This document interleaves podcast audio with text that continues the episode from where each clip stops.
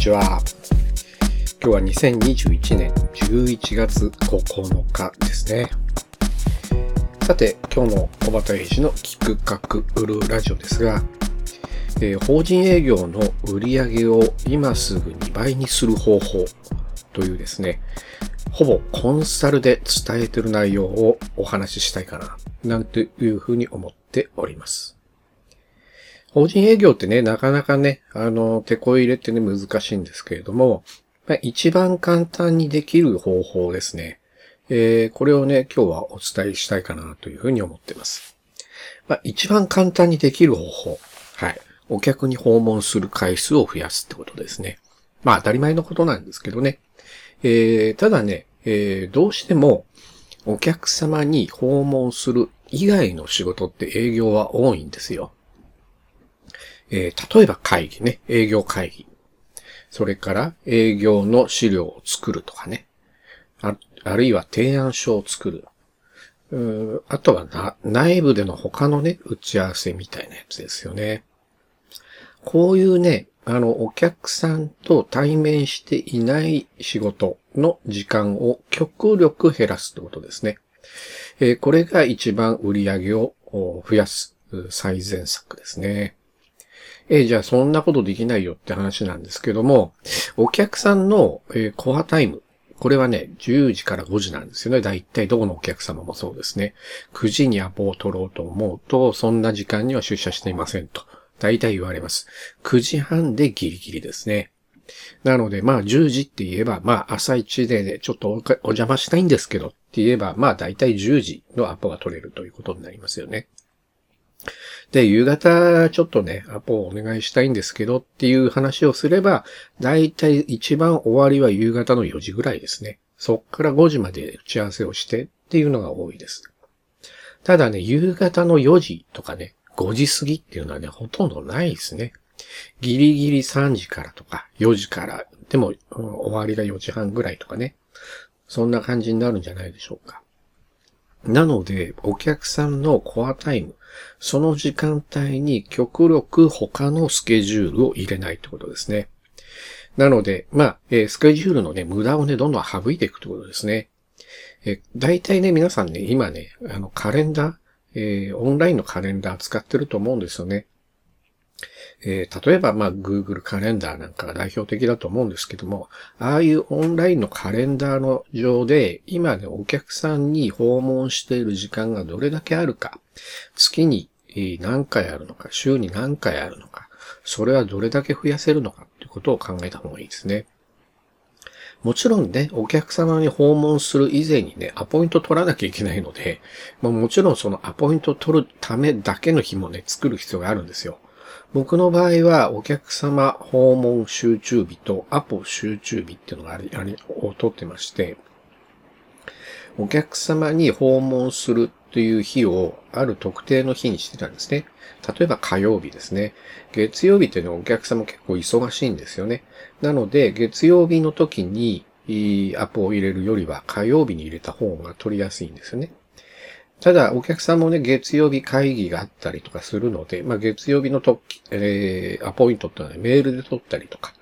えー、電話で取るのも月曜の午後とかね、えー、そんな感じで、えー、アポイントを取るってことですね。それと、あとは水曜日ですね。水曜日、意外にね、一斉定時退社みたいなのがあるんですよね。なので、午後、えー、夕方の時間はアポイントを入れづらいっていうのがありますよね。えー、あとは木曜日、金曜日あたりは割と、え、比較的ポイントは入れやすいんじゃないですかね。お客様もね、あの、じゃあ、あの来てくださいとかね、会社に呼ぶ場合もあると思うんですけども、できるだけね、夕方の4時ぐらいに撮ってあげて、えー、終わったらそのままね、直帰できるようなね、時間帯にしてあげるとかね、そういうことも含めると、お客様との接点を取る時間帯がもっと増えていくと思うんですよ。えー、なので、えー、まあ、管理職の人はね、あの、昼間のね、えー、午後1時からね、え、会議を入れるというね、え、無駄なことは絶対やっちゃいけないですね。午後1時からね、2, 2時までとかね、ひどい会社だとね、3時ぐらいまで会議やってるとかね、2時間やりましたとかね、2時間半やりましたとかって言ってね、ああ、疲れたとか言ってるんですけど、あれはね、管理職とかね、経営者がね、あの、仕事した気になってるだけなんですよね。あの、他の人間からしたらすごい迷惑ですね。日中のお客様にね、行く時間が削られるんで、そんな時間がね、あるんだったら、朝ね、30分やった方がいいですね。朝の9時半から10時まで30分ね。で、そのためにね、ちゃんと準備をしておくってことですね。数字を出すんだったら数字を出す。通達することだったら他にね、メールで通達しちゃえばいいんですよ。で、えー、状況確認をするんであれば、日々ね、電話であるとか、そういったことでやればいいんですよね。会議をその集中して顔合わせてやるとか、えー、例えばまあオンラインでやってもいいと思うんですけども、それにね、2時間も3時間もかけるっていう会社はね、もう多分売り上げ上がってないと思いますね。えー、僕がやってたお客様もそうですし、僕がまあ、あの、営業をやってた時代でもですね、朝の9時半とかね、えー、早いとね、朝の9時とか8時半っていうのもありましたね。そっから30分ぐらいさっさとね、会議をやってっていうのがね、えー、主体でしたね。で、え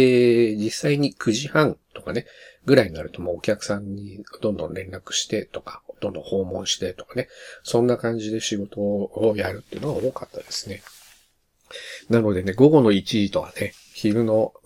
昼間からやるね、会議やったりとか、朝10時から12時までやったりとかね、えー、そんな風にね、会議をやって満足している経営者だったら、本当ね、仕事辞めた方がいいですね。えー、で、えー、昼間にやってはいけないっていうのと、もう一つはね、30分で終わらせて、このポイントは2つありますね。で、営業の方もね、最近オンラインで、まあ、あの、打ち合わせができるようになってきてるので、例えばお客様とね、打ち合わせって言った場合、えー、今までみたいにね、1時間やりましょうとかね、そんな感じじゃなくて、えー、15分でいいですとかね、30分でいいですとかね、そんな感じでね、集中的にね、えー、時間をもらった方がいいと思いますね。長くても30分、20分で終わりますとかね。そんな感じのポイントの取り方であれば、相手もね、20分なら仕事とのね、時間の合間にっていうふうに思ってくれますし、長くてもね、30分ですって言っとけば、えー、その間にね、終わるようにこちらで算段しとけばいいんですよね。それによってお客様の接点を掴んで、さらに、まあ、商談を進めていく。30分ずつ、あの、2週間に1回ずつね、あの、お客様と、こう、えー、商談の回数を重ねていけばね、かなりのスピード感でね、受注につながると思うんですよね。で、ズームをね、使うようになって、リモートでね、会議ができるようになったっていうのは逆にね、営業として、まあ、対面でできないとかね、いろいろあるとはある、思うんですけど、30分ぐらいの時間帯で、えー、積み重ねていくってことはできるようになってますし、逆に言うとその訪問しなくていいっていうことなので、商談回数はどんどん増えるわけですよね。まあ、商談ね、あの、すべてズームでできるわけでもないので、まあ、定期的には会うとかね、えー、ある場面においては訪問しなきゃいけないと思うんですけども、軽い打ち合わせであればね、そういう形でね、お客様とね、話ができるってこともね、えー、もうこのズームでね、使ってリモートワークができる環境になってからはね、えー、お客様の方もね、いや、会って話したいとかっていうこともないと思うんですね。以前に比べると。なので、まあそういうことで、えー、おそらく、まあ僕の感覚では1日にアポイント、えー、5件ぐらい取れるんじゃないかな、最低でも。えー、多ければ、えー、7、8件取れますし、1時間にね、2個ずつ取っていくんであれば、午前中に4件とかね、えー、午後10件とかね、できないことはないですよ。ただ、まあ、あの取ったら取ったで、まあいいんですけども、そのフォローができなくなっちゃうんで、まあ、聞いた内容を全部ね、まあ、メモしなきゃいけないですし、それを、まあ、議事録として展開する必要もあるかもしれないので、それを考えると、まあ、最適解としては、5とか、ね、8とかね、そのぐらいの件数は、リモートの、えー、アポイントとかリモート商談というのはできるのかなというふうに思ってます。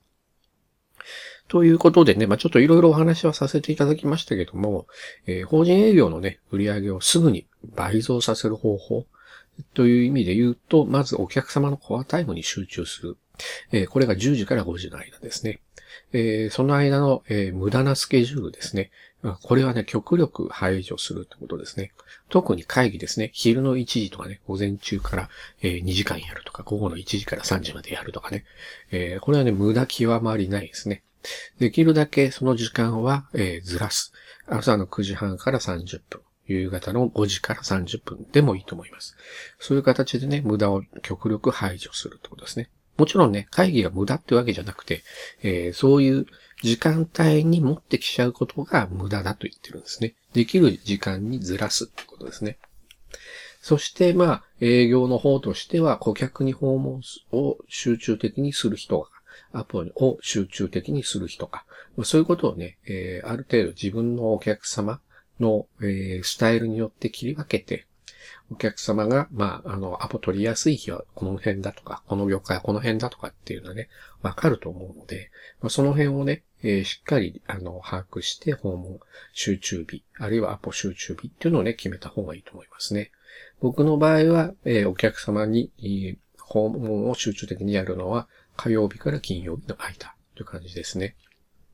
月曜日はね、いろいろ、あの、会議がね、それでも月曜日に盛り込まれることがあるので、それでもそこの1回の会議以外はなるべく出ないようにして、えー、やってましたし、社内の打ち合わせも、えー、戻ってきてから、えー、打ち合わせをするとかね。昼間からね、あの、コンコンと打ち合わせをして、まあ仕事した気になっててはダメだと思うんですよね。